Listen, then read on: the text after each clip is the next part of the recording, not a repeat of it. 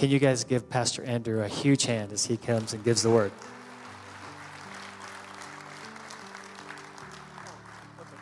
And Club 58 is going to go with Pastor Christie. They've got a service that's for our fifth through eighth grade students. Uh, thank you guys for worshiping with us. We love that the families get to worship together.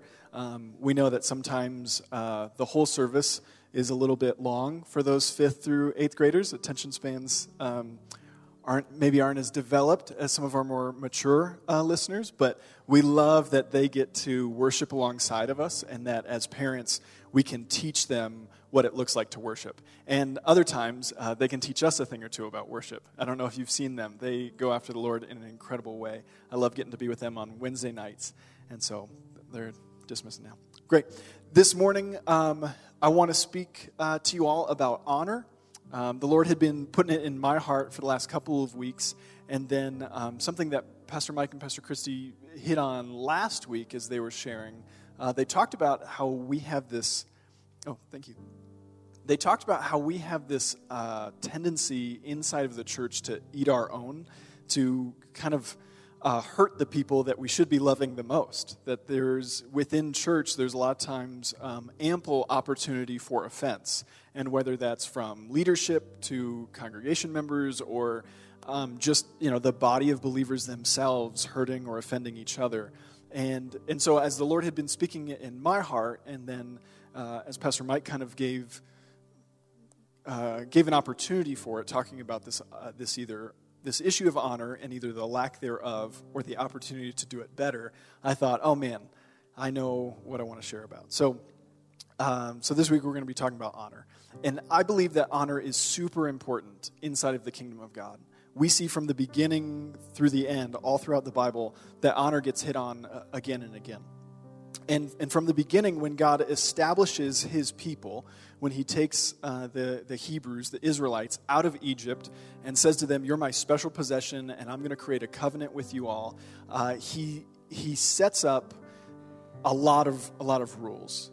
And Sean, you, you did great, but uh, I'm going to I'm gonna run with it from here. You're relieved, man. Thank you so Yeah. Sorry, thank you. Thank you so much, man. Um, and so, so the Lord establishes uh, as part of the covenant the contract with his people, with the Israelites, his special possession. He says, I'm pulling you guys out. He says, You guys have to follow these, and it's like 600 plus laws, commands, regulations. There's a bunch, bunch of them. But he says, If you do this, then I'll protect you, I'll provide for you, I'll care for you, we'll have this incredible relationship. He says, If you don't, it's not going to go well. And he gives them this opportunity to choose. Um, but the Lord, in his infinite wisdom, knew that the people wouldn't do great with 600 plus laws, commands, and regulations. So he condenses it down and he builds his top 10 list. And as the Lord presents this to him in, in Exodus, uh, he inscribes it uh, onto some stone tablets for Moses with his very hand. And, and in there, in this top 10 list of his commandments, the 10 commandments as we know them, um, the first four have to do with how we are, are governing our relationship with God. So rule number one, top 10, number one was don't have any other gods before God. And then he goes through these, these other three that sort of um, give us understanding of how we're supposed to respond and relate to God. And then he transitions, and with rule number five, with the fifth commandment, he starts to, to starts to create these rules for how we should interact with other people. And the very first one he does, number, number five in his top 10 list, is honor your father and your mother. And so it's interesting that, that of all the different things, even before he gets to don't steal or don't murder, he starts with honor. And so I believe that honor is, is close to his heart. Now, over the next um, 1,500 years, people don't do so well with all those rules and regulations. Um, we see the, the history in the Old Testament that the, Israel, the Israelites, the people of, of God, will go away from his commands, and then they'll recognize, oh, this isn't working out so well. And they'll turn their hearts back towards God, and they'll be like, God, help us. And he'll raise up someone that'll help them. And then, and then they'll follow the rules for a little while, and then they sort of drift away from it, and back and forth, back and forth. Until um, when Jesus comes, some like 1500 ish years later, uh, he, he condenses those 10 commandments, which people were, were missing and not quite following, and he condenses them down to just two. And he says, okay, if you couldn't do the 600, and if you had a hard time with the 10, let's try just two. And he, so he tells them, love God and love others. And people are like, okay, I think you can do that. And as we, as we look at the idea of loving others, I think the concept or the notion of honor fits really neatly in, inside of that. I don't think anyone would disagree that, oh, well, no, like if I'm loving other people, that's very different than honoring people. I think honor falls within that umbrella of love.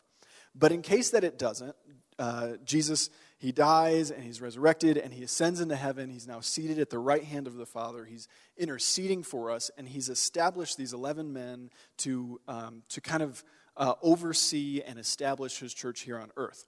And they're writing letters to the different regions and to the different churches, and they're giving them some instructions. They've, they've planted these churches and they've started these churches on the, on the foundation of Jesus' teachings, and then at one point or another, they're missing it in an area. And so in the apostles' letters, we see again and again this uh, reiteration, this reminder to honor people. In 1 Peter chapter 2, Peter's writing to this church and he says, Honor everyone, love the brotherhood, fear God, honor the emperor. And it's kind of interesting because I think sometimes we, we do this where, you know, love others or love everyone or love your neighbor. And, and even that, that time when Jesus was teaching that, someone in the crowd was like, Yeah, but who is my neighbor? Is it literally just the people next to me? And he's like, No. And he tells this whole great story. So we're, we know we're supposed to love people. We see we're supposed to honor everyone. But Peter kind of knows the condition of our hearts. And he's like, And even honor the people that you disagree with. At the time, the emperor, in his context, in his culture, wasn't someone that got elected by popular vote. And uh, it wasn't someone who was kind to Christians. He was actively persecuting Christians. And so Paul, or, uh, Peter is writing this letter to churches who are being persecuted, saying, Hey, remember when I said everyone? I meant even the person that you disagree with, even the person who's trying to hurt you, even the person who's persecuting you, even those people. He continues on, and just a chapter later, we see in, in chapter 3, verse 7, he says, Husbands, honor your wives. As if, like, when he was first addressing, hey, honor everyone, and they're like, okay, we'll honor everyone, but present company excluded. Like, not, not the people in this room. Like, we'll just honor everyone else. And so he goes back and he's like, no, no, no, husbands, honor your wives. And what's interesting at the end of verse 7, it says, treat her as you should, so your prayers will not be hindered. And that's a really interesting, like, oh, okay, you know, you've been praying for this thing for years, and you're like, oh, God's just not answering my prayers. And, it's, and, and Peter's there, like, are you, are you treating your wife like you should? Are you honoring her as a part of when you're honoring everyone, or when you're honoring the king? Are you even honoring your wife? So we see again and again, God the Father established it way back in the Old Covenant. We're supposed to honor, honoring especially our parents. And then as we move through the church history, it's reiterated again and again. First Peter in Romans, Paul writes to the, the church in Rome, and he says, Love each other with genuine affection and take delight in honoring each other. In order to take delight in honoring each other, you have to think about honor a little bit differently. Traditionally, what we do in just sort of a national, or sorry, a natural, logical, rational sense, uh, we honor people that, that are honorable. Um, if someone is respectful or integral or kind or generous, we can use those as traits to say, oh, like they're deserving of honor. And then it's sort of easier to honor that person. And, and if you're if you're somewhat uh, endowed with the grace of the Holy Spirit, you can take a delight in honoring that person. But honoring everyone and honoring uh, people you disagree with, or honoring someone that you are especially close with, uh, in, in close proximity, like when, when Peter says to honor our wives, the people that we, we wake up next to uh, when maybe teeth aren't brushed yet or hair isn't combed yet, or they see us when we're hangry and we're frustrated or we're exhausted, or the children have left the house a mess and dinner is burnt and things aren't going great, and we're supposed to even honor them, uh, it takes something different. And so when we are honoring someone who's dishonorable, when we're honoring someone who's not been uh, of high integrity, who's done things poorly, uh, who's offended us, um, that is different. It's hard to just take delight in that. Be like, oh, I can't wait to honor this guy who stabbed me in the back. Or I can't wait to honor Steve from accounting because he always sends me these nasty emails. You know, it's like that's difficult.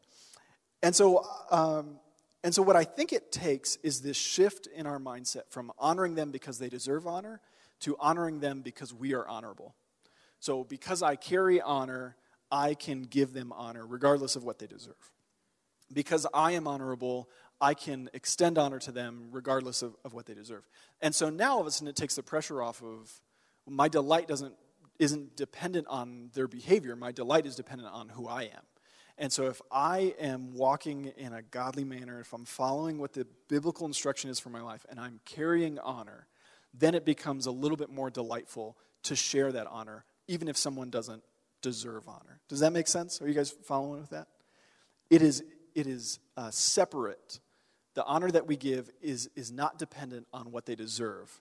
And that's why we can find a delight in giving it because we have disconnected the expectation of, oh, he doesn't deserve it, she does, she doesn't, he doesn't.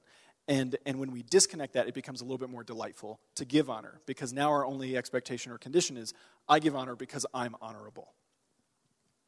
So that's Romans 12. In 1 Corinthians 12 22, Paul, again, writing to a different church this time, is talking to them about the different parts of the body. And he says in verse 22, he says, In fact, some parts of the body that seem weakest and least important are actually the most necessary. And the parts we regard as less honorable are those we clothe with the greatest care. So we carefully protect those parts that should not be seen, while the more honorable parts do not require the special care. So God has put the body together such that extra honor and care are given to those parts that have less dignity. This makes for harmony amongst the members so that all members care for each other. He's using the physical body and the way we clothe ourselves as an analogy for how we should honor others. That there are parts of our body that get clothed extra. And so, even though they might have less dignity than the parts that you see, uh, they, they actually have even extra care. And so, he's using this as a great teaching illustration that the people we often overlook should actually be the ones that we give extra honor to. That myself or Pastor Marcus or Pastor Mike, because we have a very public position, because you see us holding a microphone, uh, it's easy to, to give us honor and say, oh, like, you know, that's the leader, or he's a teacher, oh, he leads worship. Um, but in fact, it's the people that like clean up our coffee spills and like vacuum our carpets and put the words up on the screen so that we can sing along with the songs. Like those are the people that we should be showing extra honor to. But it's, sometimes it's so easy to just honor the people with a public image or honor the people that we see on a stage or on a platform. And so when they're writing, they're not, you know, yes, honor everyone, but they're even going back and doubling down that like those people that you're overlooking should be honored you know, the, the fifth through eighth graders that we sent out, it's like, oh, they're kids, and like, let's, you know, let's get them out of here so they don't interrupt us. But really, like, oh, we should be giving them the most honor because it's like, oh, how wonderful. Like, that's our future church leadership. Like, those are the people who are going to see God move in an incredible way. While, like, the rest of us, you know, ease into our, our golden years, like, they are going to run with a fervor and intensity that, that we've, we might have, have lost. And so we should give give extra honor, not just to the people who are honorable, but even those with, with less dignity. When I think of dignity, I think of people who, who carry themselves well. Um, sometimes it's easy to point at uh, public figures uh, because uh, we don't know them personally, and so it's easy to kind of throw stones in that direction. But uh, there are some public figures that are dignified, uh, they speak well, they uh, don't offend people regularly. And then there's just some brash people that go out and they say whatever's on their mind, no filters. And, and sometimes we have to cover the little one's ears and say, okay, don't, don't say those things. Like, don't call people names like, like he or she does. Uh, and we think that's less dignified. But the Bible doesn't draw a clear distinction of you should show honor to people who are only dignified, or you should show honor to people that only agree with you, or you should show honor to just the people that you voted in for office. But it's really clear you show honor to everyone, even those who don't have a lot of dignity. Because again, it, we are disconnecting how we ascribe honor. It's not because of what they deserve, it's because of who we are. In James chapter 3, it says, Sometimes it, talking about our tongue, praises our Lord and Father, and sometimes it curses those who have been made in the image of God. And so blessing and cursing come pouring out of the same mouth. Surely, my brothers and sisters, this is not right. So, with our words, we either build people up or we tear them down. We ascribe blessings or we ascribe curses. But what's interesting here, and I highlighted it, that um, those who have been made in the image of God, not only are we giving honor because we're honorable, we are giving honor because that person was made in the image of God. That person was made bearing the image of God. And so if we can't find anything else about them to honor, we can honor that. We can honor that they are made in God's image, that He loves them and cares for them. Whether they're enemies of God or friends of God, He still loves and cares for them. And so we can ascribe honor to them. Uh, and, and I think I have a note about this later in, the, in my notes, but um, sometimes uh, there's a, an argument about, oh, well, I honor the position, but I don't honor the person. What I think the biblical context presents is there is precedence to honor a person, regardless of their behavior and regardless of their conduct. We can still find something um, either in ourselves because I carry honor, as, as someone who carries the kingdom of God, I carry honor, or that they were made in the very image of God. I can give them honor for that purpose alone. Um, and, and, and there is no need to separate, oh, well, I honor this position, but I don't honor that person. I think as Christians, we are called to live honorably. When Jesus talks about loving, uh, loving your enemy and praying for those who persecute you, I think that entails some measure of honor. And so I think there's this, this charge as people who follow Jesus that we need to honor others. So, whether someone else is honorable or agreeable, dignified or not, thinks like I do or doesn't, none of that matters. The only two things that matter in regards to how honorable I treat them is one, are they made in the image of God? And two, am I honorable? So that's, that now becomes our, our quick litmus test of do I need to show this person honor? We ask these two questions Are they made in the image of God? Yes. I mean, unless they're like from Mars and have like a green head and like 12 arms. Like, okay, they're made in the image of God. Yes, we need to honor them. Am I honorable? If yes, then we honor them. And those are the only two questions that matter. It, it doesn't matter how did they treat us last week? Do they vote this way or that way? It doesn't matter if uh, we like how they dress or if they think like us or if they talk like us. Those aren't the questions on this list. The two questions are Are they made in the image of God? And am I honorable? Now, it's, it's obviously hard to give something away if you don't have it. So if you yourself aren't honorable, it's difficult to extend honor to other people. And so a, a big part of this is, is understanding who God made us to be, that we are sons and daughters of God, that we're adopted into his family, that he cares for us, that he uh, has made us a, a, royal priesthood, that he has called us and, and set us apart. And that there is where we find our honor. And so from that place, we can create this culture uh, of honor. We can, we can extend the kingdom of God that carries honor, and we can do those things because we know who we are. Our identity is uh, rooted and grounded in the love of Christ Jesus. And so from that place, now I have honor and I can give it freely. My honor doesn't come from how someone else treats me, my honor comes from how God treated me. My honor doesn't come from how my wife or my spouse or my boss treats me. My, my honor that I carry, I am honorable, comes from what the Bible says about me. Okay, so now jumping back, Exodus 20 said, honor your parents, and 1 Peter 3 said, honor your wife. And I have a little bit of a working theory on why we have to, on why the Bible gets real specific on honoring those types of people. I'm convinced that it is easy to honor the people that you see uh, on social media, you know, who are just posting the highlights. I'm convinced it's easier to, to honor public figures who have a whole team of professionals carefully crafting their public image. But the people that you work closest to and live with and see, the people who have to tell you to take out the trash, it's hard sometimes to honor those people. And so I think when the Bible doubles down and says, okay, honor everyone. And if you missed it, honor your wives. And if you aren't paying attention, honor your parents. And, and, it, and it goes on and, and it creates some of these specificities. I think it's because sometimes it's, it's harder to see them the way heaven sees them because we've seen so much of them in the natural. I think if we pray for, for eyes to see people the way heaven sees them, that the way God sees them, the way Holy Spirit sees them, that would change how we treat them. That we would begin to find a delight in honoring them. So instead of seeing your spouse um, in their shortcomings or where they failed or fell short from your expectations that you probably didn't do a great job of communicating, uh, you can begin to see them the way heaven sees them.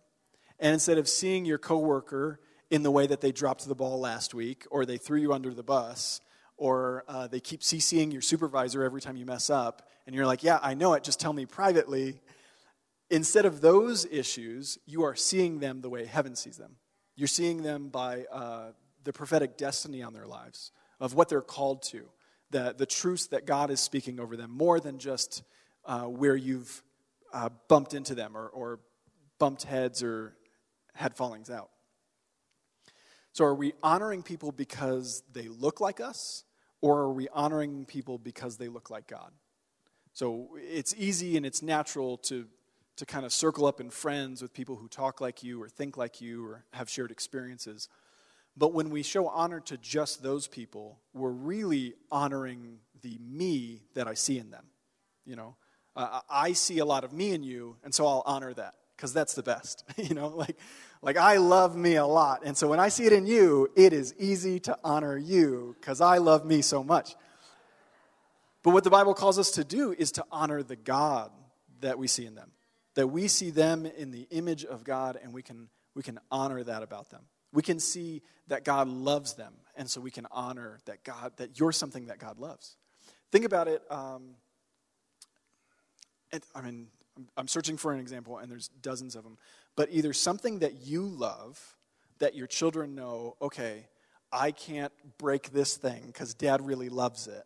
I can't be reckless with this thing. It means a lot to, to dad. I've got two daughters right now, uh, a one year old and a four year old. And sometimes the four year old will get a toy, and she'll say, I don't want Francis, the one year old, to play with this. She'll break it. That's fair. That's true. We need to, you know, if it's fragile or whatever, we need to put it on a high shelf. We don't need to let her play with it. And the way that works is because she loves it and values it, the rest of the family now has to kind of protect that thing. If you see other people as God loves them dearly, now all of a sudden we have an obligation to, to protect them and to cover them because that's something valuable to God. We're not going to speak ill about them or drag their name through the mud or be dishonoring to them. No, that's something special to the Lord. He loves them dearly. And so we need to, we need to be honorable about the way that we protect them and cover them and, uh, and treat them and regard them. One of my favorite things about the Bible is the New Testament uh, does a great job with the epistles of speaking really, of really clearly. And in terms of preaching, uh, it gives us a lot of great ammunition, you know, because I can point at 1 Peter 3 and I can be like, it says honor, or 1 Peter 2, it says honor everyone.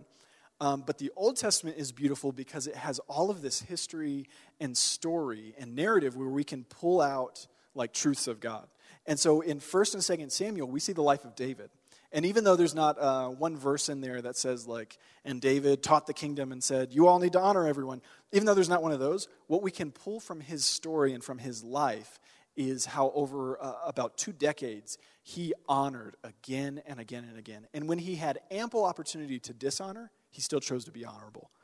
So let's take a look. In, in 1 Samuel 10, for those of you who are a little unfamiliar, I've, I've got this kind of overview so that we can see the life together and we can learn from it. In 1 Samuel 10, Saul is acclaimed king. Now, before this, the, uh, the Israelites, the, God's chosen people, had looked to God as their leadership and had heard from God through the prophets. So the prophets were kind of the go between, um, and they would hear from the Lord and then they would speak to the people. And at this point in history, in 1 Samuel 10, um, the people are asking to have a king like the other nations. They're looking at their neighbors and they're saying, oh, well, they've got a king and they've got a king and they've got a king. They said, we want a king. We want someone human that we can like look at and see. And the Lord tells them, that's not a great idea. And they say, but we want it. And this is a beautiful, um, beautiful illustration of both God as a father saying, that's not a good idea, but I'll let you make your choice and then also the intersection of God's sovereignty and our free will, where um, the Lord is still going to lead the nation, but if they want a king, he'll let them have a king. And so we see this play out. Uh, and so Samuel kind of warns the people, hearing from the Lord. He says, Hey, uh, a king's not a great idea. And they say, Yeah, yeah, yeah, give it to us anyways. It's like that third helping of dinner. And you're like, No, no, no, I definitely want it. And then afterwards, you're like, Oh, I ate way too much. They said, We want it. And Samuel said, Okay, fine. And so um, the Lord picks out the king for them. He picks out Saul. And he says, Saul is going to be your king. You asked for a king. Here's your king. And so that's what we see in 1 Samuel 10. In 1 Samuel 15, Saul has been king for a little while. They've won some battles. They're doing okay. The Lord gives Saul some really specific instructions, and Saul blows it. He disobeys because there was some outside pressure, because the people wanted one thing, and he felt like he had to please them, and, and he was nervous. And so he makes a poor choice Samuel the prophet, who's hearing the Lord on his behalf, comes and says, You did a bad thing, and the Lord's going to take away his kingdom from you. And Saul freaks out and he says, No, no, no, I'm sorry, I'm sorry, I'm sorry. Did that fix it? And Samuel said, No, it didn't. And he says, Oh. And so he's sad, um, but, but Samuel makes this decree uh, in, in 1 Samuel 15 the Lord has rejected you as king, he's taken the kingdom back. In chapter 16, Samuel goes to a different town and he anoints David to be king. They do this whole lineup. David has a bunch of brothers. Uh, David's the youngest, and they go through, and, and, and Samuel's thinking, oh, this guy looks like a king. No, this guy dresses like a king. This guy's like got a deep, booming voice. Like he could be a good king. And each time the Lord is like, no, no, no, no. You're looking at the outside. I'm looking at the heart. And so Samuel's like, okay. So they finally get to David, and he's the youngest, and not the one you would have expected or picked, but he gets picked, and, and Samuel anoints him. Now, this isn't a public, uh, public ceremony like, like a knighting or like a formal, like, um, a crowning ceremony. This isn't that. This is kind of a, a private thing. Uh, it's almost like the equivalent nowadays of, of a, you know, a person of God saying, Hey, I have this prophetic word for you. You're called to do this. So the, the Lord has anointed him, he's highlighted him, he's picked him, he's communicated it to David that you are the one, and he's even poured out his spirit onto him, but uh, he has not yet come into his position of kingship. He's not wearing the crown sitting on the throne. He's still tending sheep. So that's Samuel 16. In 17, David uh, shows up at the battle where there's Goliath. He's got the slingshot. A lot of you guys remember this story. He hits the giant in the head, he falls down, and huge victory. Uh, the Israelites love David all of a sudden. And then in verse or in chapter 18, Saul becomes really jealous because some of the maidens in the city write this song that hits like the Billboard Top 100, and it's um, David. Saul has killed his thousands, but David has killed his tens of thousands. And this song becomes so popular that people in other countries uh, know it. And, and when later on, when David goes to the Philistines, they're like, Isn't this one that they wrote that song about? And so it's interesting how, like, culture, the music was still very per, uh, pervasive. So Saul becomes jealous of David, and in chapter 18, he tries to kill him. Uh, he throws the spear at him twice, and both times David dodges it. And then in verse uh, nine, chapter 19, Saul tries to kill David again. So this is now uh, two attempts on his life, but three shots on goal. And, and David has sort of had enough. And so he has this discussion with Jonathan, and he says, Hey, I think your dad's trying to kill me. And Jonathan says, No, my dad would never try to kill you. And David's like, I'm pretty sure. And so uh, they devise this plan to kind of find out for sure. And so David hides out, and Jonathan makes an excuse of why he's not at this special dinner. And Saul loses it. He flies into a rage, and he's very upset. Uh, he says some really mean things to his son Jonathan, uh, and, I, and I believe he even tries to throw a spear at Jonathan. And so Jonathan rendezvous with, with David the next day, and he's like, Yeah, turns out my dad is trying to kill you. You were right you should probably run away and lie low for a while. And so that's what happens. In, uh, in chapter 21, David runs from Saul, and he's now kind of on the lam, hiding out in caves and, and ditches out in the wilderness. He has left the, the people of God and the city of God, and he's now banished and exiled, not formally, but running for his life as a sort of like political refugee. The king's trying to kill him, and he obviously doesn't want to die, so he's running. Uh, while he's out there, a band of kind of rabbles sort of collect around him, and he sort of builds up this following, and they're living out in caves and hiding behind rocks. Saul is actively on the hunt for him with some of his, uh, some of his army, kind of a what do you platoon or whatever, and they're they're searching for him and they're hunting him down. In chapter 24, David and his men are hiding out in a cave and Saul is with his guys, and he says, All right, everyone stop. We're going to take a bathroom break. And they say, Okay. And so he gets off and he goes into the cave and he's relieving himself in the cave. This is kind of a funny Bible story. He's relieving himself in the cave. And in verse 4 of 1 Samuel 24, this is what happens it says, Now's your opportunity, David's men whispered to him. They're in the very cave where Saul's relieving himself. And this has got to be scary because that's the guy who's trying to kill you. And so some scout on your team says, Oh, there's people coming. I think it's Saul. Like, let's all hide. And so they all hide, and they're hiding in the back of this cave. And then all of a sudden, who walks into your cave? It's Saul. And I'm sure their first thought was, Oh my gosh, he found us. And then all of a sudden, like, he starts doing his business, and they're like, Oh, wow, I thought he was going to kill us. This is totally different than I anticipated. But they're whispering in the back, and one of David's men says, Now's your opportunity. Today, the Lord is telling you, I will certainly put your enemy into your power to do with as you wish. So, with that in his head, David kind of sneaks up. But then, but then he hears the Lord, and the, the Bible isn't real explicit about this, but he, he realizes, no, I'm not supposed to kill him.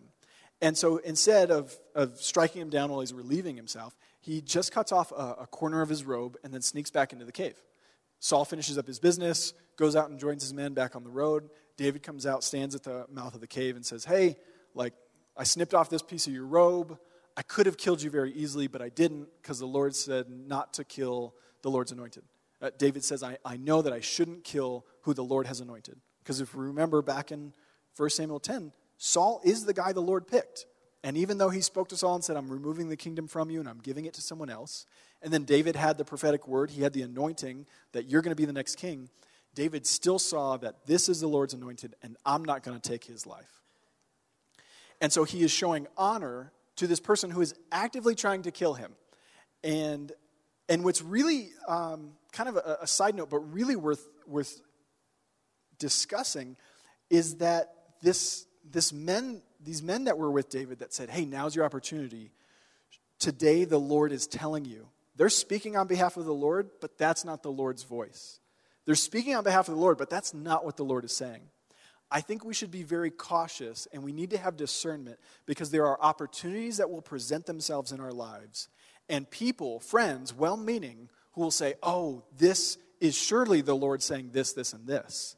And we need to be really careful to understand if that is or if that is not really what the Lord has for us. Because just because it's an open door doesn't mean the Lord opened it. And just because it's an opportunity doesn't mean it's from the Lord. So we should be cautious about those. So uh, David's at the mouth of the cave. He says, Hey, I could have killed you, but I didn't. Please stop hunting me. And Saul says, You're right, David. You're a good guy. I should stop hunting you. And so he goes away for a little bit. In chapter 25, Saul gives David's wife, who's uh, Saul's daughter, so this, this adds even a level of complexity to the story. Uh, David is King Saul's son in law. Uh, and so he's actively trying to kill his son in law, which would really make like the family dinners uncomfortable. If, if like, you know, whatever strife you have with your in laws, if they're not trying to kill you, it's not that bad. Like it could be, it could be worse. So Saul takes his, his daughter, who, who had married David, and he, he takes her because she stayed back in town when David fled, and he gives her to another man. So this is just adding insult to the injury of, of David being in exile and running for his life. Now he's lost his wife. Um, and then in chapter 26, David has another opportunity to kill Saul. Uh, Saul is back chasing David again. Um, he can't stand it that David's still out there, even though they had, you know, just a few chapters ago, they had this whole exchange of like, oh, you know what, you're a good guy, I shouldn't try to kill you. Now he's back trying to kill him. And he and his men, it's nighttime, they've uh, made camp for the night, and David's men uh, find them and say, okay, look, like, they're all asleep. There was supposed to be someone in Saul's camp keeping watch, but even that person had fallen asleep. And so here's what happened in verse 8 Abishai says, God has surely handed your enemy over to you this time. And he whispers it to David. And David sees, they, they go down into the camp, and they are standing right next to Saul. And Abishai says, um, let, me, let me hit him with the spear. I won't have to strike twice. I'll get him the first time, and he won't get up. And, and David says, No, no, no, don't do that. And so they take uh, his water jug and I think his spear, and they go and they leave the camp and they get up on the hill, and then they wake everyone up. They start banging and hooting and hollering. People start waking up. And David calls out the guard who's supposed to be protecting Saul and says, Hey, isn't this his water bottle? Like, isn't this his spear? Like, we were down there. We could have killed you all, and we didn't. Again, like showing honor to someone who did not deserve it, really. I mean, David's, David is choosing to be honorable because he's honorable and because that's the Lord's anointed. But Saul's behavior does not warrant or deserve this sort of treatment. But because David is honorable and because he's saying things from heaven's perspective, not in the natural, he's recognizing what the Lord wants. And he's even discerning when his well intentioned friends are saying, Oh, surely this is the Lord. Now, if I was David, I probably would have killed Saul the first time. I would have heard my friend, and he would have been like, Surely this is the Lord. And I'd been like, You know what? You're right. Like, of all the caves in all the world, like, he came into this one, and now his back's to me, and I, this is going to be real. Easy. Like, I would have done it. And if not, the second time, I would have been thinking, you know what? This is probably, the Lord probably wanted me to do it the last time, and I didn't. So he set up a second scenario to, like, hey man, I gave you this, you didn't take it, let me try it again. But David knew he had discernment. He had the Holy Spirit, and he recognized, even when people were whispering in his ear, oh, surely this is the Lord. Oh, this must be the Lord. This opportunity, this is a once in a lifetime, technically, twice in a lifetime opportunity, but surely it's from God. And David recognized, no, this isn't how I'm supposed to do it. We aren't going to touch the Lord's anointed. David understood that even when you disagree with someone's platform or their policies, um, all authority is, is established by God, even the authority that you don't agree with even the authority that's trying to kill you. And, and Peter understood that the same way when he said, Honor everyone, love the brotherhood believers, honor the emperor. Some translations say, Honor the king. That king was actively persecuting them. And he recognized that even when we don't understand it, all authority is established by God. Whether it's uh, Pharaoh and the Lord is using someone evil to establish his mighty hand, or it's Cyrus and, uh, and Nebuchadnezzar, evil kings who then all of a sudden are having this encounter with the Lord and changing policy. Um, who are we to tell God what he's doing is wrong or the person he picked is, is not who we would have picked and he's doing it wrong? That's a, uh, that's a dangerous position. That is boastful to tell the Lord, oh, you did it wrong. That's not who I voted for. You should have seen who I put down. So, 1 Samuel 26, David spares his life. And then finally, in 1 Samuel 31, uh, Saul dies in battle. Uh, he's been wounded, and the enemy is closing in, and he says, Hey, uh, someone, someone hurry up and put me out of my misery because I don't want to fall into their hands and be tortured and humiliated. I want to die, and I want to die by like my own team instead of by the, by the other team. And so he dies. That ends First Samuel, and in 2 Samuel chapter 1, uh, David and his men learn of Saul's death. A messenger comes and finds David and says, Oh, I've got great news. Your political rival, opponent, and the guy who's trying to kill you is finally dead. And in verse 11, it says, David and his men, uh, tear, they're supposed to say tears. I think it says tires. Tires? Yep. It's supposed to say tears. David and his men tear their clothes in sorrow when they heard the news, and they mourned and wept and fasted all day for Saul and his son Jonathan. Now, we knew that uh, David had a special relationship with Jonathan. They were really close, they loved each other, they were friends like brothers. Um, but this, the Bible's really clear that David and his men mourned Saul and Jonathan. Not just Jonathan, you know, it's not like, oh, they celebrated Saul's death, but they mourned Jonathan's death. They mourned both of them. They mourned Saul's death. And, and then in verse 14 and 15, David questions the messenger about not being afraid to kill the Lord's anointed. Because he asks him, he says, Well, how do you know that Saul died? And he goes, Oh, well, I was the one there who put him out of his misery. And David's like, Oh, your own words condemn you. And so he has one of his men kill the messenger who thought he was bringing really good news, and the news cost him his life. I think this is part of where we get don't kill the messenger. Like, this is, he literally killed the messenger. But he was doing it because he said, You should have known not to touch the Lord's anointed. Like, even if he was asking you to do it, you would have said, No, no, no. Like, let's get help. Like, let's call in reinforcements. Like, let's do something. We're not going to give up. I'm not going to kill you. And David, who was actively being hunted and persecuted by, by this guy, was sort of uh, getting revenge and justification and, and carrying out justice for him. And so it's interesting to see the perspective that David carried. It's interesting to understand, to see, and to read about what he understood about honor. That he's honoring this person that he didn't agree with, honoring this person who is awful towards him, and still honoring him even after his death. When he had ample, ample opportunity to celebrate, he goes on in verse 17, he composes a funeral song for Saul and Jonathan. And then in chapter 2, David writes a letter to the men of Jabesh Gilead, and he commends them for giving Saul a proper burial. Because after the Philistines uh, take Saul's body and they hang it on the wall to kind of humiliate the Israelites, uh, the men of Jabesh Gilead go back there and they take his body and they go and they give it a proper burial. David writes to them and says, "Hey, like what you did was really good. Thank you for honoring him in a way that like no one else was able to." And so David was able to honor a political opponent who was trying to take his life and even by some interpretations defying the law of God because the kingdom had already been taken from him and it had been promised to David and so now now Saul was making himself an enemy of the one that God had chosen. So that's that's obviously like kind of in contrast to the Lord's will, it would assume. Um, and so just because there's an opportunity, sorry, so this creates a lot of tension in our heart of seeing, you know, 1 Peter 3 and 2 makes it really clear hey, honor these people. And we say, okay. But then when you see someone's life actually live it, you realize, oh, I might be falling short in some areas. I might not be doing this as well as I, as I should. And so when we hear honor, sometimes we just process that, process that through a lens of like, okay, I'm going to honor the people I agree with. And then we see, that, we see a life like David's where we realize, oh, you have to honor people you don't agree with. Okay, that's different. And then, you know, honor, okay, I'm going to honor the people that think like me or that I, I like. And then we see David's life and we realize, oh, okay, there's a lot more to honor than what I might have been doing. Honor doesn't deny the facts. David speaks plainly with Jonathan when he says, Hey, I think your dad's trying to kill me. Honor doesn't deny the facts, but honor looks for the truth. So David was able to anchor himself and say, Okay, that is the Lord's anointed, and I won't lay a finger on him. I'm not going to touch him, I'm not going to kill him, because the truth is that God anointed him. The facts are he's trying to kill me, so we are going to run, we're going to hide in caves, we're going to dodge spears. You know, it doesn't mean we just lay down and be like, oh, like you can kill me, you're the Lord's anointed. Like there's there's a recognition of facts. You know, uh, in in modern context, uh, your platform is unbiblical, or the values you hold are are in contrast to the values of the Bible or the values of God. We can we can recognize the facts, but the truth is that we can still show honor. The truth is, you are made in God's image. The truth is that you are someone that God loves, and we need to regard you as valuable.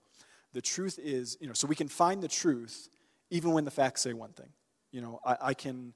I can exercise my civic duty and I can vote my convictions and I can vote what, how the Lord leads me.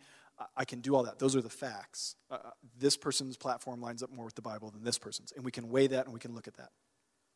But the truth is that all people are worthy of honor. The truth is that we can honor because we're honorable and because of who God made them to be. We can uh, choose to see them differently. So the facts might be that the people in your life, let's, let's bring this home. Let's not big scale everyone in politics. Let's bring this home just to your family. The facts are that maybe you and your spouse don't always see eye to eye. The facts are maybe there's some stress uh, between you and your children. The facts are maybe your workplace feels like a toxic work environment. Those are the facts. The truth is that you can ask Holy Spirit, how do you see this person? How do you see this child? How do you see my spouse? How do you see my coworker? Father God, what do you, what do you have to say about this person? How does heaven see this person's future? And we can stop regarding people based on their past, and we can start regarding them based on what heaven says their future should look like. And when we do that, honoring becomes a lot easier. Um, and so, uh, so we don't deny the facts, you know, if that person steals from you in business, maybe don't be a business partner with them, but we can choose, still choose to be honoring. Um, if that kid is making really, really poor choices, uh, we need to do something in our parenting. You know, we need to try a different strategy. We need to switch up something, take away from some privileges, or okay, you can't hang out with these people. But we we don't turn off our honor. We don't turn off our love for them. Uh, we still show them honor, even when they're being real, real meanie heads. I've got a four-year-old, so that's a real meanie head. Uh, and with your coworkers, like, okay, I hate going to this meeting, I don't like this person, and yada, yada, yada. We can still turn on honor and we can still choose to honor them because we're going to ask Holy Spirit, how do you see this person? How do you see that one? So that's your homework for this week. We talked about honor. You got to pick five people that you interact with regularly, and then you need to ask Holy Spirit, what is the gold that they have deposited in that person? You're going to ask heaven, how do you see this person? Because I'm seeing them in this way. We're looking in the natural. I'm seeing them like this. But heaven, how do you see them? Pick five people, write down their name, write down what heaven sees them. And then uh, the activation in this is you have to answer how will that revelation, whatever Holy Spirit shows you, how heaven sees that person or those people, um, you have to answer how will this revelation change how I interact with that person? Okay, so if, if I've seen them in this light, not great, they've hurt me, or I've been offended, or I don't agree with them, but heaven sees them like this they're loved, they're valuable, they're actually called uh, to be really uh, loyal, and they're called to um, bring peace, and they're called to do these things. Now, how does that change how I interact with them? I will now be thankful when I see this attribute, or I will now celebrate this thing about them, or I will now encourage what God says about them that I haven't seen yet, but I know is in there. It's a seed, and I'm going to water it and give it sunshine so that it grows into the tree of their destiny or whatever, the you get it. So that's your homework, all right? Great. Let me pray for you guys. Father, we thank you so much uh, that you chose to honor us. That even when we were enemies of you, when we were dishonorable, um, when we did not deserve it, you extended honor to us and you called us valuable uh, and you called us into a future and a destiny. Thank you for forgiving us of all of our mistakes and our sins and our errors and are falling short, where we have fallen short.